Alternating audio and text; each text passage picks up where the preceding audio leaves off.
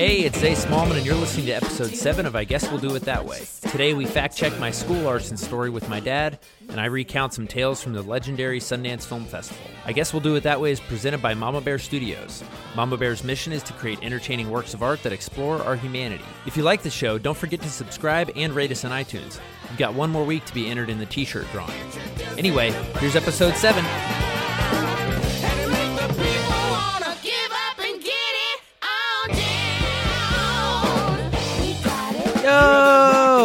John. Yo, what's up, Uncle Zay? Man, it's just been so long.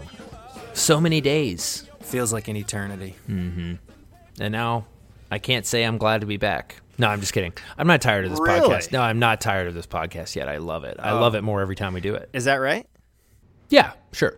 No, Do you go back and listen on your uh, on your phone to the episodes? You know, I have actually. I, I tried to. I went back and listened to the first episode. You know, I was wondering if it was bad. and what'd you think? I thought it was good.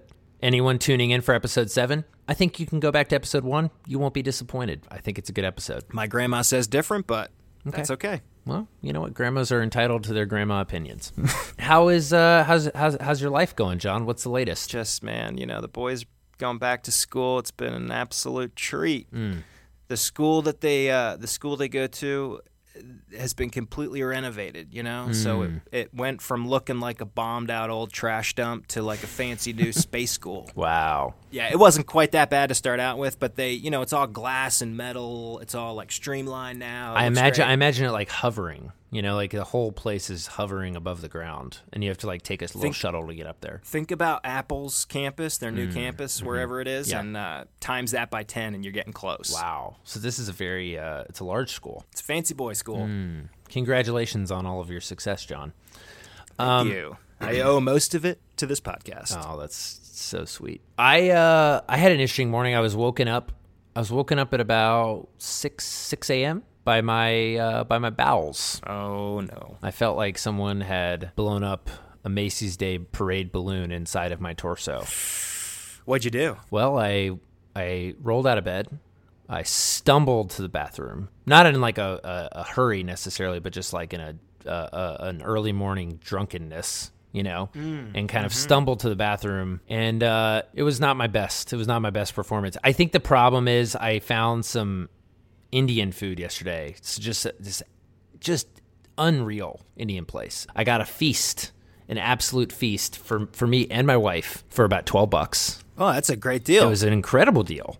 And the food was it was mostly vegan and yet it tasted like there was butter. Like they make these pastries, you know, like samosas and these other things. This I got these stuffed pepper pakora is what it was called. Hmm. Incredible. Very, very spicy though. And um I ate kind of a lot of them. And so uh and I and I don't do beans. I don't really do beans and there were some lentils. So not my best morning. But I'm feeling better now. you know, you guys live in like a small apartment, I assume, you know, relatively small. Yes. And um, is there any? Do you you've been married for a few years? Is there any embarrassment or shame or concern about the sound of your bowel movements when your wife is right next door, just a few feet away? No. You just you don't care anymore. Smell, I don't care. Smell, I get in trouble for. And I'm like, look, if I can't stink up the bathroom, what can I stink up? I mean, it's a serious question. It's a question we've all asked. Yeah, I want to know. Give me, I got to have some sort of a stink sanctuary, you know? sure. But if the stink sanctuary is not the bathroom, I guess I'll just make it the kitchen. It could also be the name of a punk band if this stink podcast sanctuary. doesn't work out. that's a, that's a great Stink name. Sanctuary. Oh baby. Well, let's get let's uh, let's get into it. Eh, this is episode seven, big milestone for us. Mm. Episode seven. Huge.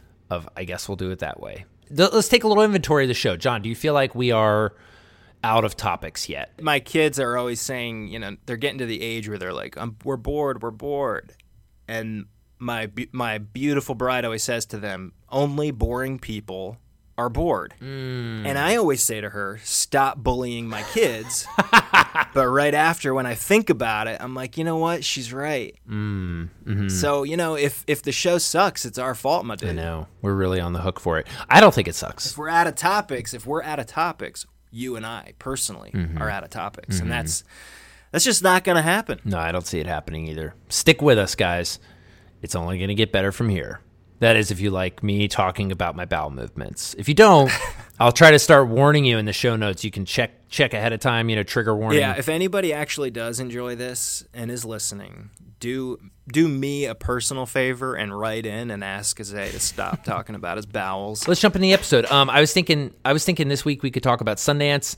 I woke up this morning to my my street. I woke up to fumes being pumped into my window from a giant generator, literally four feet outside of my dining room, because they're shooting like a huge. They shut down like five streets. They're shooting like a huge car chase of some kind, and I can actually hear a car right now in uh, in my neighborhood. It's kind of interesting. Usually, you can't hear cars in your neighborhood. No, but I can like hear like a car like speeding down the empty street that they like forced us not to park on. I got you. You can hear like tires squealing and whatnot. Yeah, exactly. It's kind of weird. You know what they're filming? Um, I don't. Some movie. This is probably pretty boring for you now, but whenever I see a film being made in person, it's Mm-hmm. pretty spectacular. We were in New Orleans and they were shooting. Uh, we were in Nolans, I should say, and um, they were filming on the street some French movie. Mm-hmm. The movie's called Double Zero.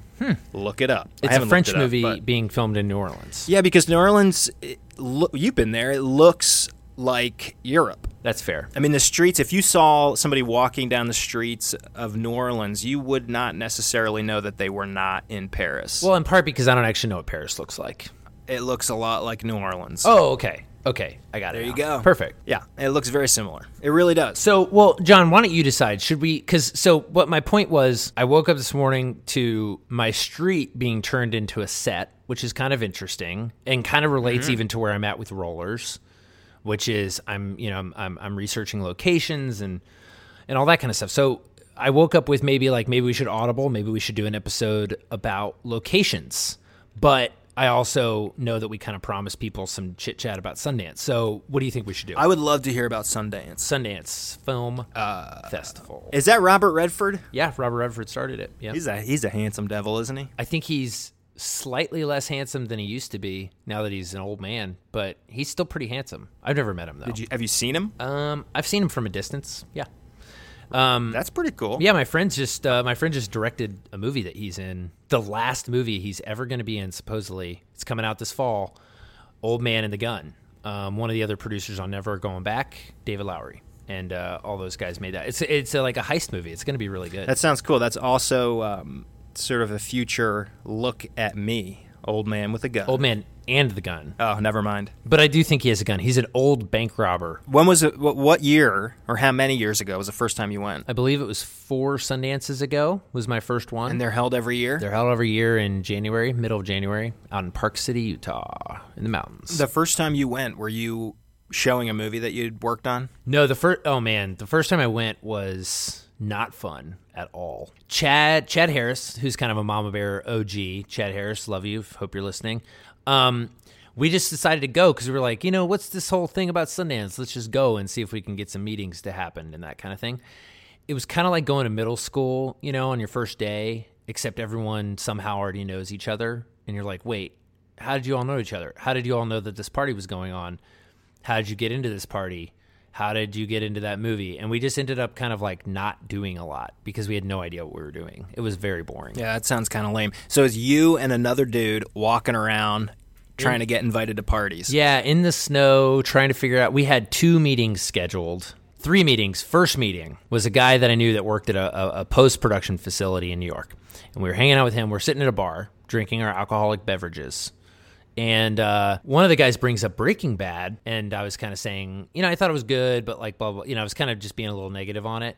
And then Yeah. Chad, Chad kind of bumped me from under the table because he was sitting opposite me. He's like, dude, he's like, dude, quit shitting on Breaking Bad. And I was like, why? I was like, I don't like Breaking Bad. Who cares? And he's like, Bob Odenkirk is sitting three feet away from you on your right. And I was like, what? And I look over and Bob Odenkirk, who is like the, you know, one of the main guys on Breaking Bad, now Better Call Saul, mm. was just sitting there in the next booth over, like right next to me. And I was just kind of shit talking, you know, Breaking Bad without really meaning to. So that was like one of the first things that ever happened Sundance. And it kind of got my hopes up. And he was sitting there with Mitch Hurwitz, who's the creator of Arrested Development. And so we all kind of got up to leave around the same time. And I like grabbed Mitch Hurwitz and I was like, dude, I was like, I know you probably get this a lot, but I just think your work is so good because Arrested Development is one of the greatest things I've ever watched, and especially the older stuff. And uh, he was like, he's like, do you actually know who I am? He's like, I think you might think I'm someone else. And I was like, no, you're Mitch Hurwitz, right? You created Arrested Development. And I could tell he was like actually genuinely kind of happy because he is probably the kind of guy who most people actually don't know who he is in a way because he's a show creator. It's like I only know that because I watch all the special features for Arrested Development, and uh, so that was kind of a fun thing. And then it was all downhill from there. I mean, basically, um, yeah, we just couldn't find any meetings. Nothing was happening. We did meet a couple people like that were ended up being very you know helpful, and overall the trip wasn't a waste. But it, it was just a lot of us like. Yeah, trying to figure out how everyone else knows how it works and we don't. You know, Bob Odenkirk, who was sitting with the creator of Arrested Development, is connected to that show through uh, David Cross. Because That they did a show way back in the day. I know this He's like a yeah, Mr. Show. Did you say anything to Bob? You should have said hi to Bob. I think I said hey. I think I was like, hey man, suck it. hey, what's up, dude? Yeah.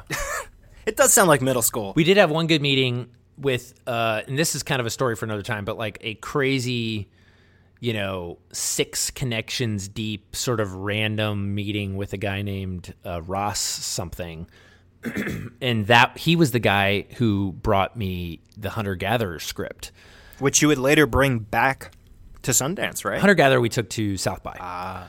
But anyway, one highlight of, of, of the first year is we found this place called the Stella Lounge. You know, because all these alcohol companies sponsor different things, and the Stella Lounge had, as you can imagine, free Stella Artois. And um, is that the proper pronunciation? That that's Write me in. You know those shoes? Yeah, let's clear this up because you know those shoes. I don't even want to say because I don't want to get laughed at. But Too it late. starts with an S and ends with O N Y. How do you say the name of that shoe? Sony. No, Saucony, Oh, Saucony. Suckin, Suckany. Suckany. I'm not sure that's right. Suckany. I feel like we could easily figure this out, but I've never bothered to look it up. I believe it's actually. Oh, hold on. I'm gonna look up. Uh, I'm gonna look up pronunciation. Hold on. I'm looking it up right now. Um, sa- sausage. I it's think it- I think it's sausage. Bangers and mash. So uh, first year at Sundance, not so great. Second year, slightly better. I find this house, and I'm like, this place is going to be so great. It was like a quarter of the price of everywhere else that we'd ever looked at. How much a night? What do we talk? Give us an idea. I mean, a typical two or three bedroom house might be like fifteen hundred a night. That's a lot. It is it's a lot because you got to go for like four or five, six days. and so I found this place for like 400, 500, maybe, yeah, 500. And it was like a cool little log cabin kind of place. Not really, yeah, it was kind of a log cabin, just like an old 70s house. Beautiful, built right into the side of the mountain, just absolutely gorgeous. That house ends up kind of playing into this whole, uh, this whole longer story, but but maybe we should um maybe we should get to the mail first. I am ready to look at some mail. Unlike most other weeks, we actually have relevant mail No. that I'm so excited to answer. It's going to be such a fun time. we actually got mail, Yep. huh?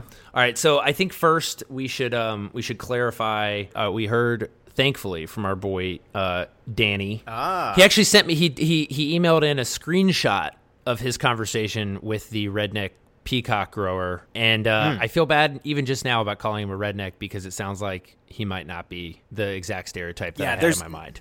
There, no, no rednecks are raising peacocks. I'm pretty sure of that. This guy's I sophisticated. can't I cannot confirm or deny the truth of exactly what you're saying because I only have one anecdotal piece of evidence, but you're right based on this. So um, Dan writes the implication in his message was that the peafowl were for pets, not for consumption. He said he wanted them to go to good homes with space to roam. Wait. and now I feel like a big Hold, jerk. Yeah, but hold the phone. How did we get from raising peafowl for pets to this guy thinking the guy was selling them for food? I think this is. How did he think I that? think he didn't. I think the problem was me. I think I I took the Oh, it word. I took the word some as opposed to they or you know more normal pronouns. I took the word some to sort of turn them into a quantity, a commodity, if you will, as opposed to like Mm-hmm. Okay, I livestock. gotcha. I, I apologize. I own my mistake yet again. I am very sorry. I'm glad everyone. Danny clarified that for us. Danny, you're a good guy. Danny, thank you, brother.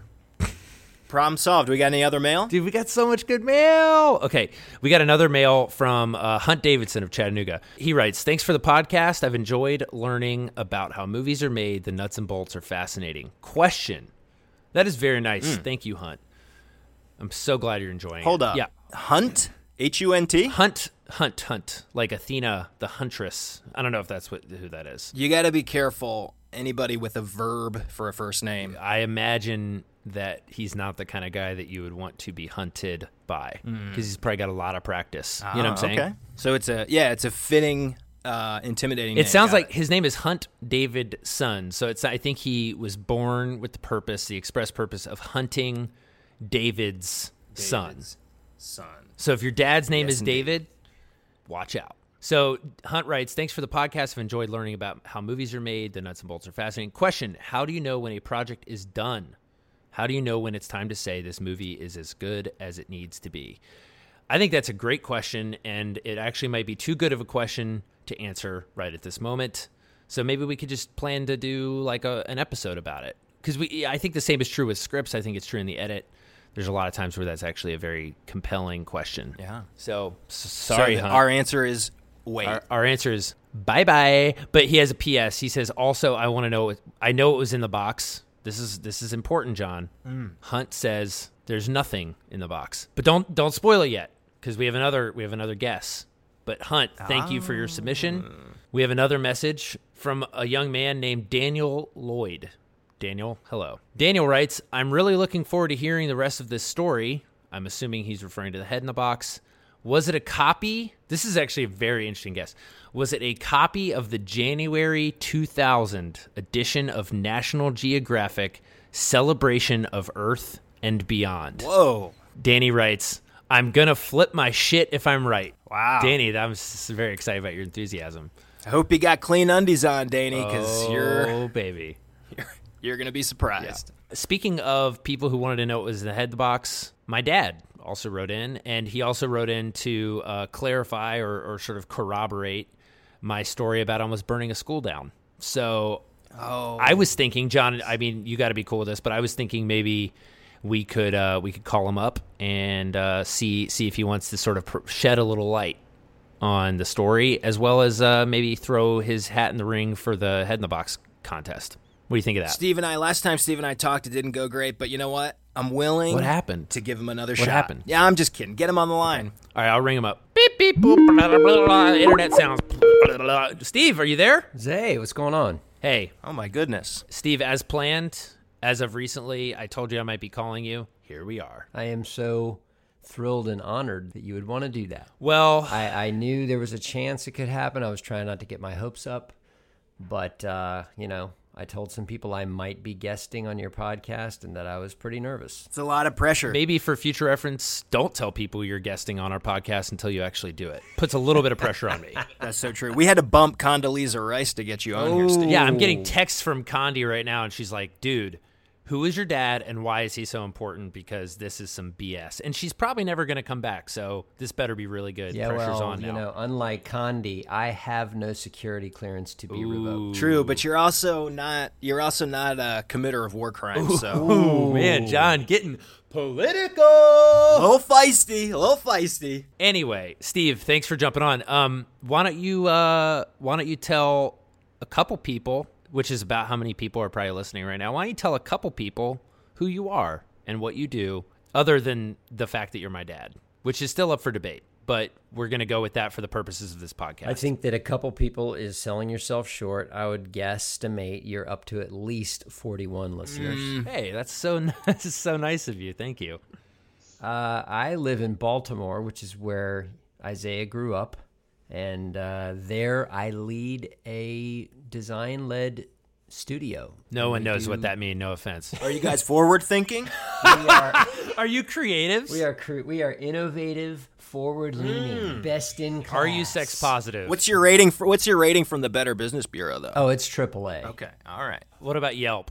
Uh, I think we're probably four, four out, four point five stars out of five. I would need some additional references in that case. I feel like we could bump that up to 4.8. Come on. I'm kidding. Design led is great. Design led is great. I'm videos, animations, websites, identity, branding work, and strategy, design stuff, that that sort of thing. Creative services. Where can we find you? What's the name of the company? 154.com. well, real quick. So, so you, you, we, us as a fam, we were living in Baltimore. You were doing what?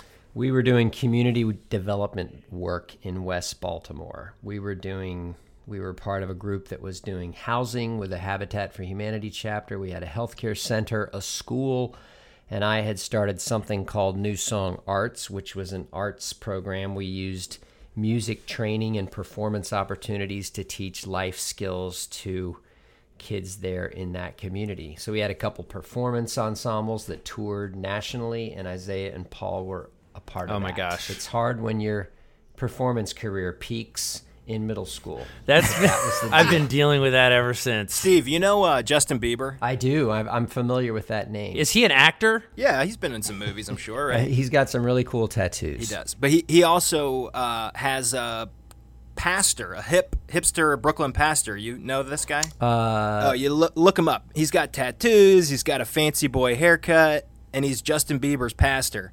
He's uh, from Hillsong. I don't like the guy. I think he's corrupt. But did you have any um, celebrity little apprentices walking around with you? Oh yeah, they did back in Philly. That's true. We did back in Philly. In our youth group were uh, Ron Lopez, Reina Lopez, and her sister Lisa Left Eye Lopez, Left Eye Lopez. You're kidding me. Aka yes, that one. She burned and a house down too, didn't she? Uh, actually, Almost. she, lit did. her, oh she my lit her boyfriend's you shoes are- on fire, Right? She tried. Wow, this is a recurring theme. I think we need to change the name of the podcast. Burning down the house. All right. Wow, John, do you do? You, does that arouse you thinking about that? That, ladies and gentlemen, is called a callback. That's cool. What was she like? I was. Uh, I went to the funeral. Sadly, sad day. I rode. I rode in the limo with the fam. Seriously? Yep, sure did. Wow. That's wild. Yeah, it was. A Wh- tough what was she like? What was she like? How'd she die? Uh, died in a car wreck in, in- like, car wreck in. Honduras. She was Honduras, sorry. She was driving a crew. Um, yeah, they were on a like a retreat in Honduras and uh, lost control of the vehicle, and she was the only fatality. But there were some other injuries. It was tough. wow, that's sad. Yeah, yeah, no, she was. Um, I'll tell you uh, one the one story that's kind of interesting. One one night when she was starting to break out her rap craft and had gotten some attention and was apparently going to move to Atlanta to try to make it. Um, The kids were all like, "Come on, give us some, give us some rap, bust a rhyme for us. Like, let us hear a little sample." What year would this have been, Steve? Like 89, 90, 91, Probably 92? yeah, 88, 89, right in there. Right. Uh, so she she threw down some verse, and um, you know she had kind of a high pitched, sort of a nasally tone that's now famous. And I remember just hearing her and sitting there with my arms folded, thinking, "Hmm, I don't know. I'm a pretty creative guy, and I gotta say, uh, good luck with that, because." I'm just not Pass seeing on it. TLC. I'm just not seeing What it. you should have said is, "Don't go chasing waterfalls." Where'd you live in Philly? You know, that's where I'm from. Around, well, right across the Ben Franklin. Bro. Yeah, you're in the worst part, John. Hey, hey, hey. Kidding. Phil- Jersey's great. You guys lived in West Philadelphia? born, and raised. Actually, not technically. No, this was more like North Central Philly is where we lived. Gotcha. Very cool. Well, um, that was a very enlightening story. Steve, you may now go. Thank you. Just kidding. No, um, all right. We need to. I do want to hear the fire story, but we need to finish the head in the box mystery. Otherwise, our listeners are all going to bail. So, Steve, I demand. Steve, you had a guess. What did you demand? You didn't actually have. I a didn't guess. guess. think you I, to demanded guess. to know. Okay. Well, I would like you to guess. I would like you to guess. You want me to guess? I want you to guess. Then I'm going to guess because I actually don't know yet. Okay, And then I- we're going to remind in my people what other people said, and then John needs to go. I was responding to a to a gauntlet you threw down that no one had even asked you. There was no follow up, and so I'm like, I'm asking, I'm demanding to know what was in the box. which I appreciate, but I do think that we need a guess. John, don't you agree? Uh, it's up to Steve. It would be helpful, Steve. All right. Um, I'm gonna guess. I'm gonna eliminate. I can't say this stuff. You you have you have people listening to this. True. But I know what it wasn't. False. It wasn't. False. It wasn't a reference to a famous uh, Andy Samberg, Justin Timberlake SNL film. it was not that. That was not what was in the box. Right, right. Um, you're referring to It's my dick a in a Richard. Box. Y- yes. It, it wasn't. Okay, so it was not a D in the box. Steve, would you like to make an affirmative? It was not a penis. Um, I'm gonna say that it was a box. Uh, it was a it was a little small pack of old 45 records. That's a good guess. Okay, Okay, so no, no, no. I want to guess. I want to guess. I think it was a sign that said, "I'm right behind you," so that when you open it and you read it, you're like, and then you turn around and there's someone not behind you. that's a good guess. That's a good guess. The other answers were nothing, and the January 2000 edition of National Geographic Celebration of Earth and Beyond. Um, okay, so two quick things. One, th- there was sort of a dilemma, right? So my two kids, they're uh, at the time they'd be six and nine, right? They saw the box and they said, "Can we look?" They read the sign because they can read, even though we live in Chattanooga, they can read just fine. They said, um, "They said, can we look in the box?" Because there was a sign that said, "Don't look in the box." The box was like, you know, a foot by a foot. And I immediately thought back to when I was a kid. We went to the Philadelphia Art Museum, and there was a wall, like a picket fence, set up mm-hmm. in the museum, and there was a peephole. And this is in the modern art section of the Philadelphia Art Museum, which is a really nice art museum. Y'all should go. the Rocky Steps. Exactly. Yep, exactly. So there is a gate, like a picket fence, you know, and there's like a hole that you're supposed to look through. And I was with my dad, and my dad looked through, and he turned around and he was like, "No, you can't look in there." Oh, right? Oh, so good. To this day, I don't know what was through Wow. the peephole. It's one of those things, you know, where your mind goes nuts and you imagine stuff that's probably ten thousand times worse than like the bare-chested woman mm-hmm. that is actually behind there. But I thought of that immediately and I said to the kids, I was like, no, don't look in the box. Mm-hmm. Then I also immediately thought of Gwyneth Paltrow in the movie Seven. Which is where the whole head in the box contest came from. Exactly. So I told the boys no. And then I thought about it. I was like, yeah, you know, what's the worst that they're going to see? Right.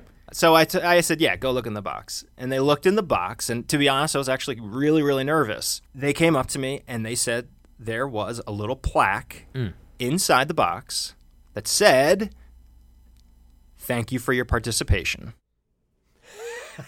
That's it. That's it.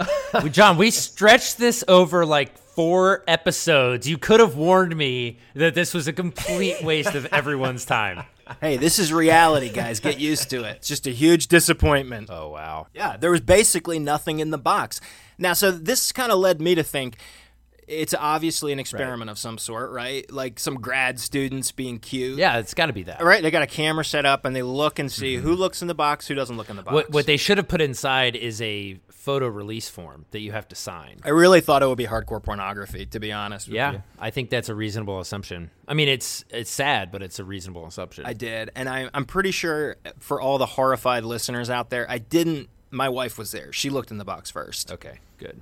I wouldn't just let my little kids look in the box. I wouldn't know, put it past you. I wouldn't put it past you. My dad would have. Yeah, Steve, would you have let Zay look in the box when he's nine years old? I, I don't know. I can't put my. I have to. I have to. I can't. You would have looked first? I, I would have had to make my own decision in that moment, just like you did. Yeah, I let the boys make their they're sentient, you know, they're all t- they're making their own choices. I'll let them do what they want. Just like when you let Lisa Left Eye Lopez take me to Atlanta and become her rap protege, and it changed my life forever, and I'm forever grateful. I think it's probably a good time to say I had nothing to do with the success of her career. Yeah, Well, I don't know about that, Steve. Don't sell yourself short. Well, John, thank you for that. I'm not going to call it enlightening. Disappointing. that um that uh sufficient answer. I think we should uh, take this opportunity f- to allow Steve to uh, kind of set the record straight on the on the fire story. I could be remembering everything wrong. Just for a recap, though, this is the story from episode something five where uh, I nearly burned down a school. Did I get anything right or wrong, Steve? Like, was I? Do, how do you remember the incident from the beginning? You, you got it mostly right, and I will say you. Oh wow, there- that's kind of a miracle. got it mostly right. Uh, I went out on the back. How old was I? Can you confirm my age first of all? I think you were probably ten or eleven, like you said. Okay. and uh, went out on the back porch. You and Terrell were out there uh, sitting on our green little glider, that, that old timey metal chair thingy that swings back and forth. You had pretzels, pretzel rods, and, and the first thing you said to me was, Dad, we're smoking blunts. Did I? Why would I ever say that? I, I I have no idea. I think my response was something like what you represented in the in the podcast. I was like, uh, yeah, no, you're not. this is a blunt. Uh, no, I, I made you give me the matches. Uh, evidently, you or Terrell had some more stash, stashed in your socks or something.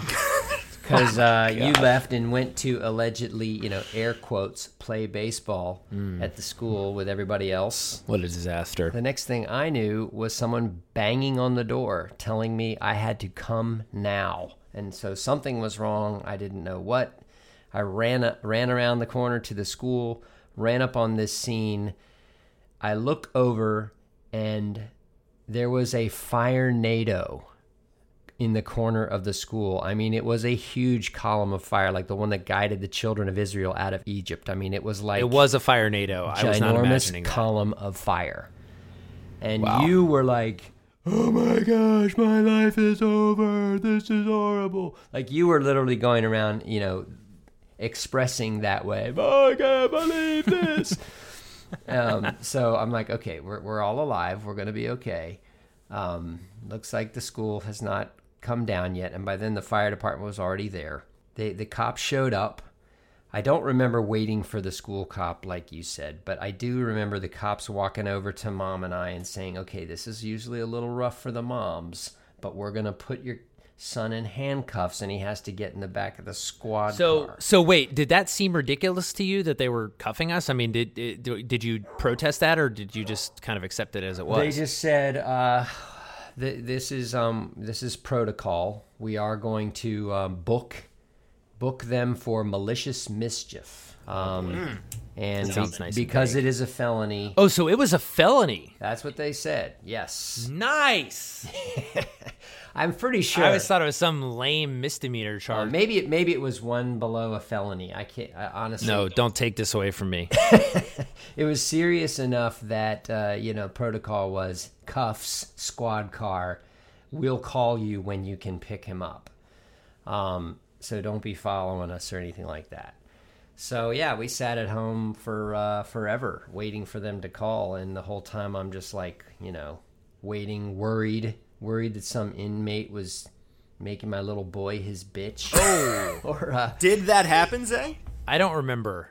I have some. No, it's not funny to joke about. No, thankfully it did not. It did not happen. I was well taken care of. Good to know. I was, uh, yeah, I was worried that like some overzealous zealous cop was like, you know, in your face, sit your punk ass down. Which did happen. Whoa. Um, Steve, were you worried that you were personally in any kind of legal trouble? I was not worried about that. Uh, it, it, the, the scene was overwhelming though. Police, fire engine, crowd. Yeah. You know, people people from the neighborhood were very reassuring. A couple people stopped by and said, "Look, this kind of stuff happens." Like, I'm like, "It does? Okay."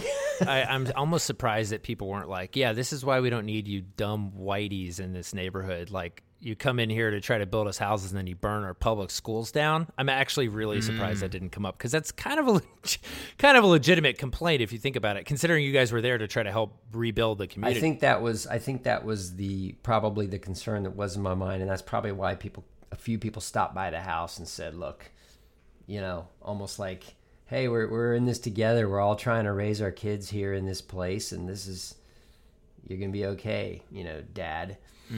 Um, I do remember a, a moment that sticks out. We're walking back to the house. I'm walking with Paul, Isaiah's younger brother, and Paul says, "Dad, I need a new baseball bat." I was like, "Paul, uh, your brother just got arrested. I'm really not thinking about baseball right now." Paul, Paul was just always looking to get me out of the picture. You know, he probably set the fire.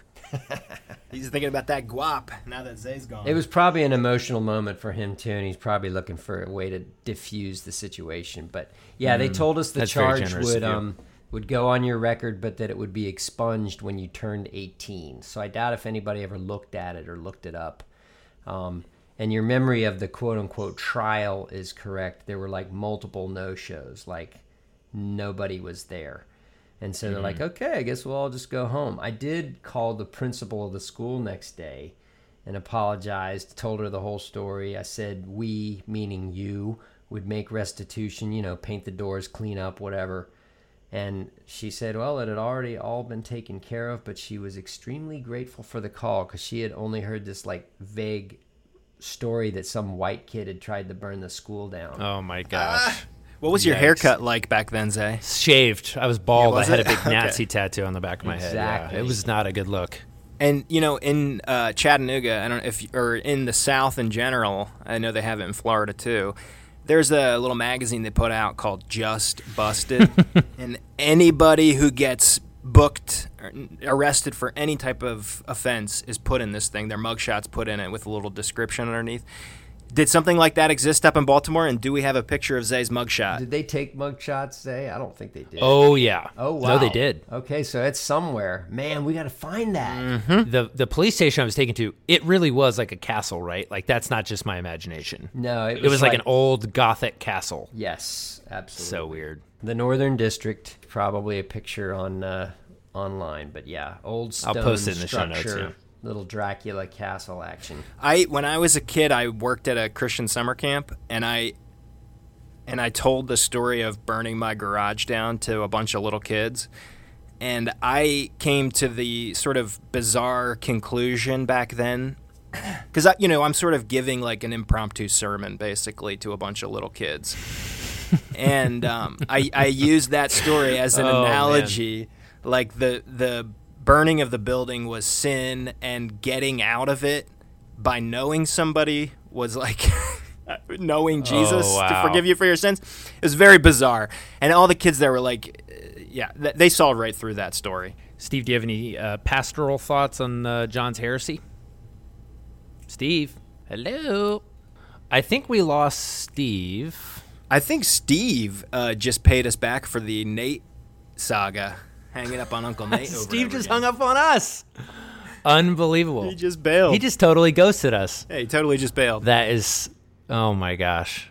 Well, you know what? We had it coming. we did deserve it. This whole practical joke is really getting out of hand.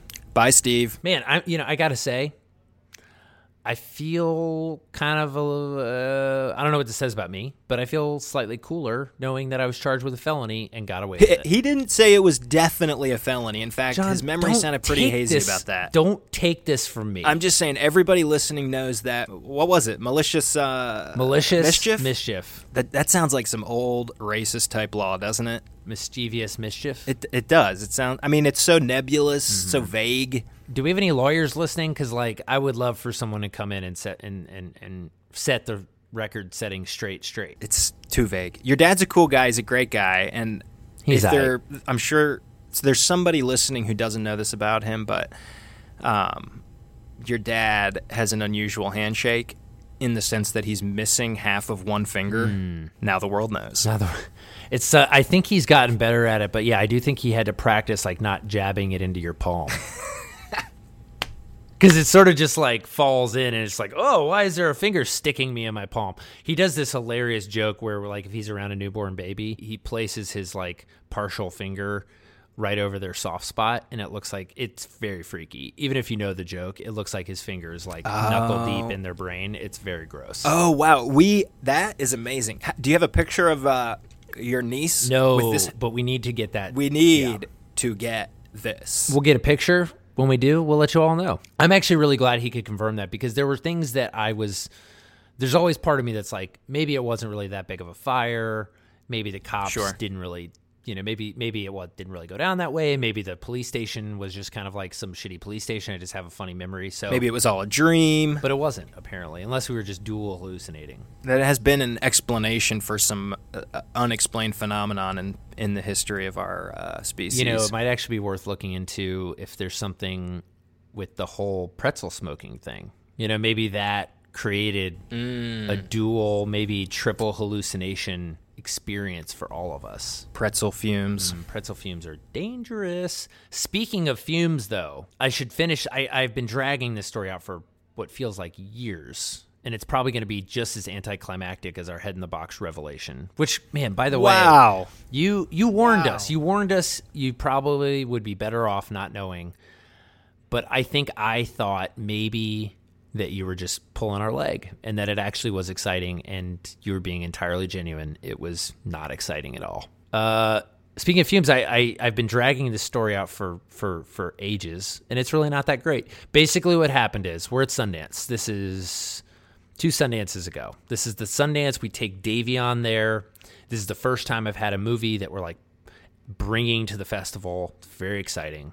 I'm very nervous. Dayveon is a movie that you made. Dayveon is a movie that I executive produced. Uh, Amman Abbasi's director, and um, we had a we had a hoot. You know, there's some great partners on it. Um, David Gordon Green, kind of same team from Rough House Pictures that did uh, Hunter Gatherer with us, but then you know, there was a another guy named James Schamus who he was the CEO of Focus Features for a while, and he wrote Crouching Tiger, Hidden Dragon, and has just kind of been a major, major part of the growth of the independent film industry. So he's kind of a legend, right? And he's an executive producer on the project. So I'm kind of like, man, I'm in like some really good company. And so the the premiere for Dayveon is that night, and we have a meeting and you know an email goes out to all the EPs and the producers and everybody and it's like hey we need to have a, a quick sort of pre-premiere catch up to sort of just strategize and talk about where we're at with sales. Our sales agent was there, and um, they were like, you know, who who's got a place we can hang out at? You know, somebody was like, oh, we could do my hotel room, but it's kind of small. I was like, hey, let's just do our house. You know, I'm thinking like, oh yeah, this is cool. Like I'm having like James Schamus at my house. You know, that's cool. We have this meeting, right? And it's there's probably freaking I don't know, three feet of snow on the ground. And everybody gets up there, they tromp in, you know, there's just like all these people packed into our living room. And I'm like stoking the fire and it's kind of smoky, mm. which is a little frustrating because I'm kind of blowing it. You know, I'm like being the guy who's like, let's do it in my house. And then I kind of screw it up. Yeah. And so I'm a little frustrated, right? Because we're like talking, you know, and, and, and our sales agent, Ryan, is like, yeah, we've got you know so here's the deal like we've been, netflix really liked it. We haven't even premiered yet. They're giving us 48 hours to like make a decision. And that's kind of a whole another conversation about like you know the actual sales process. But the room is just getting smokier and everybody like james james who's like kind of you know he's not old but he's on the older side you know he's just over there freaking he's just hacking up a lung. Because the, the the room is just starting to like get very smoky. And i was just like guys i'm so sorry. And i'm like so i mean i'm so embarrassed. And everybody's just coughing. Just real time. Yeah just real time. If if anybody feels like writing in, this would be a great time because everybody simultaneously, myself included, is thinking open the flue. Uh, the flue was open. I checked. Okay. I'm Check- not. I'm. check I'm the not a fireplace novice. The flue was open. R- okay. Okay. Okay. Flue's open. Flue's what kind of open. what kind of logs you got in there? What kind of logs you got in the Some, fireplace? some well-seasoned birch logs.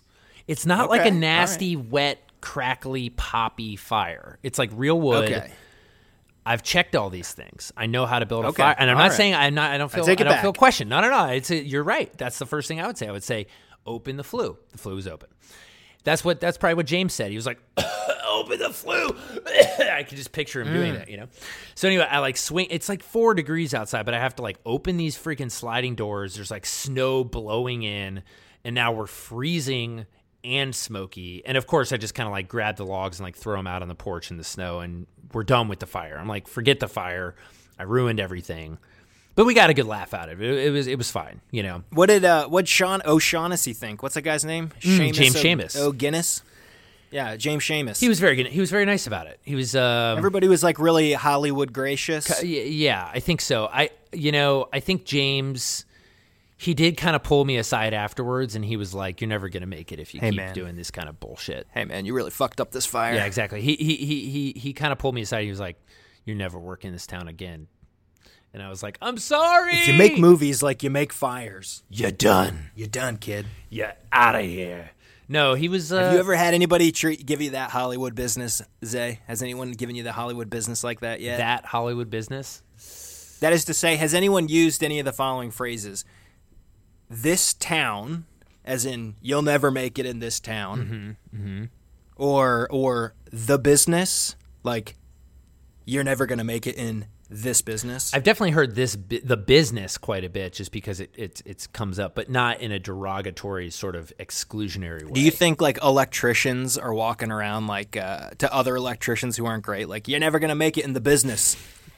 No, people in It's Hollywood. only- people in Hollywood think Hollywood is the business. Little do they know that all of their companies are owned by like giant Wall Street conglomerates, and the revenue generated by the entire global box office is like what Amazon sneezes and makes it in profit quarterly. Hmm. It's it's not the business. It's such an inconsequential business, but everyone refers to it as the business because they think it's the most important thing ever. Yeah, and isn't it? Yeah, no, it totally is for sure. Did you actually, to get back to the story real quick, did you actually pick up smoldering logs and bring them outside in front of all these dudes? You're like walking past them with a handful of flaming birch. Thankfully, the fireplace was right next to the porch. I see. But no, now we're freezing and we finish this meeting and I'm kind of embarrassed and it's it's fine. It's just not the end of the world. Anyway, for, fast forward, okay? We're at the premiere. The premiere goes great. It's a hoot. We're all kind of nervous cuz it's a big deal. And a lot of people are there. We have a great time.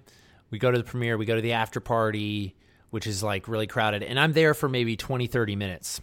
And it, and I have this feeling I have a feeling, and I don't think this is revisionist. I think I actually remember that I had a feeling, an inexplicable one, that I should just run home and and change clothes and like grab some stuff because I think I'm going to be out for a while and just check on the house because why not? You know what I'm saying? Because we had other people staying with us. We were sharing the house with several other people who I like subletted a couple rooms to to help pay for it. So I, I, I walk up from Main Street. It's maybe 10 p.m.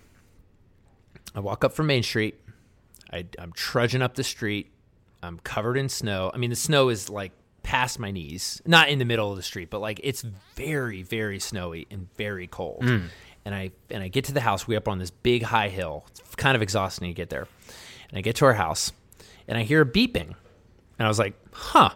I wonder because I haven't been in the house since like noon. Sure. And um, I I get to the house and there's a beeping, and um, I, uh, I I think that's kind of weird. And then as I get closer to the house, I see light in an upper window of the foyer, Flickering light. flickering light. Oh no. And then as I get even closer, I see smoke creeping out under the front door. And I see more light in other windows. Uh-oh. I go and I'm scared to go in the front door because, like, I didn't want to. Hold just, on though. Okay. Had you been or were you smoking a pretzel at the time?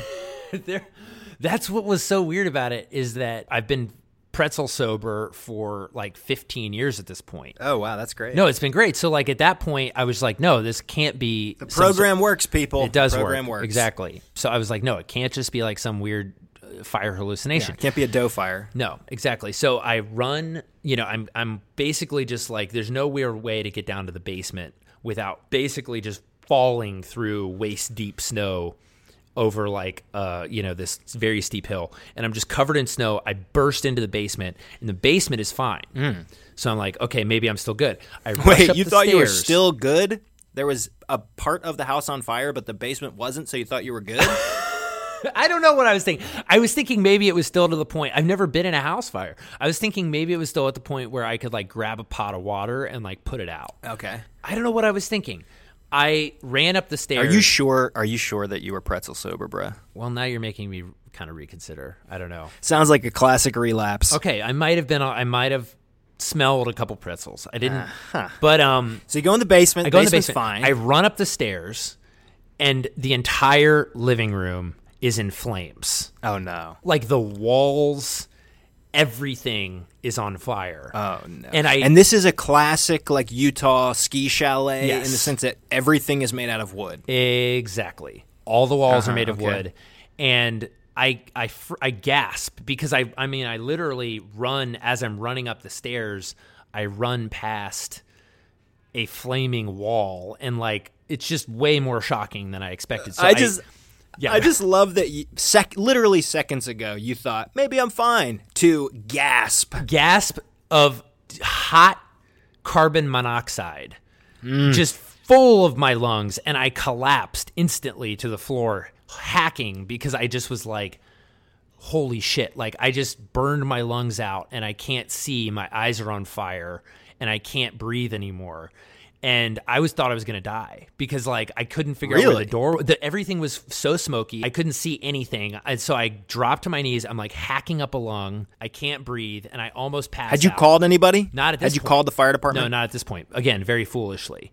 And so I I get really low. I like catch my breath a little bit, and then I crawl to the door, swing the door open, and crawl out into the snow, and basically just lay there for like a solid thirty seconds or a minute, just like getting my breath in the snow. Then I I sort of trudge up through the snow, get to the street, call the cops. The fire department came. They basically spray down the entire house. In the meantime, because it took them a minute though to get there, I'm just standing there watching flames just billowing out of the front door of my house, and I'm like, I'm going to it- go to jail. ever- like I was like, I'm going to jail. I'm going to get sued. Again. Somehow this is my fault. You know what I mean? Because I think I was like having a flashback almost of like this school Sure. incident. It was intense. Sounds like some malicious mischief. Me, That's what. I was worried about. So anyway, what happens is I'm standing out there waiting for the cops to come, watching this house nearly burn down. Robert Redford standing next to you, shaking his head slowly as a tear rolls down exactly. his He's like, we should have never done this. No, this guy walks by and he sees that it, it's very. We're all kind of off the beaten path. We're not like on a main through street, and um, everybody's out because it's like Saturday night at Sundance. No one's going back to their houses. This one guy walks by and he sees that I'm just like kind of in a daze, just like staring at this burning house, and he's like, "Dude, are you okay?" And I was like, "Um." I think so. And he's like, I'm gonna I'm gonna wait with you till the fire department comes. Is that cool with you? And I was like, Yeah, that would actually be really turns nice. out, turns out, it was Harvey Weinstein. I know. I that you ruined Nice the story. I was that was the whole punchline of the entire story. Yeah, actually though, that guy wasn't Harvey. The, it was the first responder was Harvey Weinstein, and he rushed in, and um, he he he put the fire out single handedly. So, all right, let me let me fast forward kind of through the rest of it. They put the fire out, and we went into this house with the fire department to get all of our stuff out, which was very eerie because like the fire alarm's going, everything's soaking wet. There's just burnt out walls everywhere. I mean, I felt like I was in a horror movie or something. And I actually rolled video inside the house, so I'll try to put it in the show notes. But like then the fireman, the fire marshal, he's like, "Hey, I want to show you something." He shoots water up the flue in a, out through a hose, and it just comes straight back down. Oh, no. Because the flue was so blocked that literally no air could get out. So he was like, dude, this is not your fault. If anything, this is like negligence on the part of the owner. Like, absolutely not your fault in any way. I'm just glad you weren't here because it was a really slow growth of a fire. And so we could have died. And then, of course, I'm thinking, like, what if this had happened five hours later? We were all home, kind of buzzed, not quick to wake up, and we just freaking die. It was very scary. Yeah, it's a popular way to commit suicide in Asia is to uh, you got a little apartment, you take a little charcoal grill and you light it. Game over. All right, so a couple highlights of the rest of the story. First, we got to find a place to stay, which, like Oh, I said, no. at Sundance is a disaster because there's literally nowhere left at this point. And so we end up crashing at my buddy Carl's house. All of our stuff is just like gray, covered in soot, and it smells terrible. And he's like, "Yeah, I guess you could uh stay at my place with like 30 other people." So we just like dump all of our stuff in the garage, stay there. The next morning, I'm trying to figure out where to go, but I have this meeting with this guy. This is probably honestly the highlight of the entire story for me. Um, I have a meeting with this guy, Marcus Cox, who's a great producer who I had met the year before. I've actually heard he prefers Marcus Penis, but whatever. Marcus, if you're listening, let us know what you prefer. I don't want to judge. Um, Marcus, he, we meet up for coffee. He's he we, we shake hands and he's like he's like, dude, you smell like smoke. Were you at a campfire? Are, are those pretzels in your pocket? Well, and I told him the story, what happened, and I kind of started to like get kind of emotional because it was just like very intense. I was like, I don't know where we're staying tonight. Some other stuff kind of happened that was like very frustrating and traumatic, sort of interpersonally, and like it was just like not a good night. And he just kind of stands up and comes over, and he just gives me a huge hug. And just holds it for like kind of a long time. And it, it was just the kindest thing he possibly could have done. I had no idea that I needed a hug, but I realized immediately once he did it, I was like, I needed a hug, like really bad. And somehow Marcus knew that. the people that come in your life and give hugs, those are truly special people. You know, especially people you don't know well. Like if your mom hugs you, that's whatever. But if you like tell your neighbor who you don't know real well Mm-hmm. that some hard shit has happened in your life and they give you like a, a genuine hug, Yep. it's some of the nicest moments possible in humanity. You know. I agree. To just share physical touch with another person. It was yeah, man. It's a big deal to do that. It's it's it's scary in some cases to do it because it requires vulnerability on the part of the hugger. Sure, but. I but I, I agree, man. I think it's I think we should do it a lot more. I think it's really it's really awesome. Give somebody you don't know well a hug today, guys. Try to feel out a little bit whether they're into it or not before you go for it. You know, like if they really or don't. Just go in for it. Give them a real strong one. And then Go when, all out. And then when they try to get out of it, just keep them there. Hug just tighter. Hug. tight. Gosh, this is bad advice. No means no, people. No means no, people. No means Jokes no. Aside. Well, it's a great story, and I think what we're kind of realizing the more shows we do, the more episodes we do, is that really we just have a fire podcast. Mm-hmm. Yeah, we're definitely It's, an, it's an arson. It's a. It's just an. It's a firecast. Should we change the name? Let's embrace it. Uh, well, let's call it. Hug tight. Let's call it. I guess we burned it down that way. Is that a good name for the podcast? Should we change? It? I guess it? we torched it that way. Oh, I like it. If anyone has any thoughts, you know, there's. Oh my gosh, what is my deal with burning things down? There's fire plays a central role in the climax of Rollers, the movie. It goes back to what that guy asked me in the trailer, man. You know, Mm. you said it yourself. Fire climax. We're getting the picture here, buddy. Mm-hmm. This is wow. This is more fun and cheaper than therapy. I might just uh, keep doing it this way. you're, you're not getting the bills I've been sending you, Oh bruh. boy, I guess they're just piling up at the at my other house. I'll find them. But anyway, well, that's that. I think that'll be fun. I think next week I am I I, I am very excited about just kind of uh, talking about location stuff because I think that's something that a lot of people really don't think about with movies is where they're shot. But the reality is that it plays a huge role in the actual process of making a movie. It's always cool to live in a small little town where they do film something. Like Mm-hmm. they filmed. What? What did they film? They filmed something here. And people were excited about Oh, it. Obviously, I was too. 42 because they had that big, big old uh, baseball stadium. Is that what you're thinking of? yeah, you could see Harrison Ford stumbling around town. Yeah, he was flying his plane around. I was actually thinking of the other one though. What's the What's the handsome vampire kid name? Uh, Robert Pattinson. Pattinson. Yeah, he was here. What, what for? Who knows? Somebody knows. Call me. Tell me. I uh, all right. I'm just name dropping now, but whatever. I'm gonna name drop sometimes. Sorry, people. Deal with it. Robert Pattinson at the premiere for Never Going Back.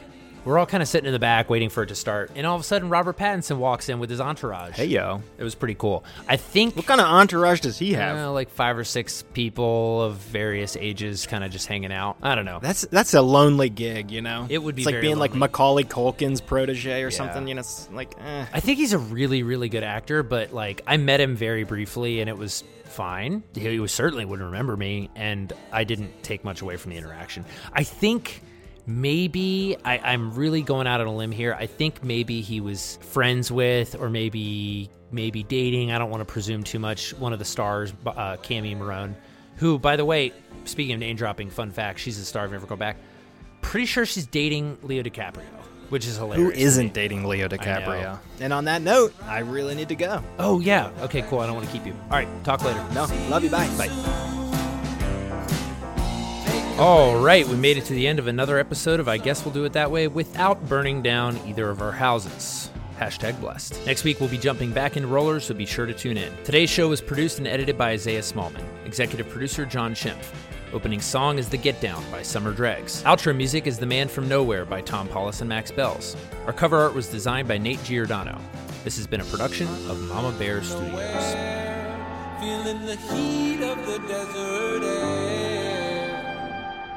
It's your boy.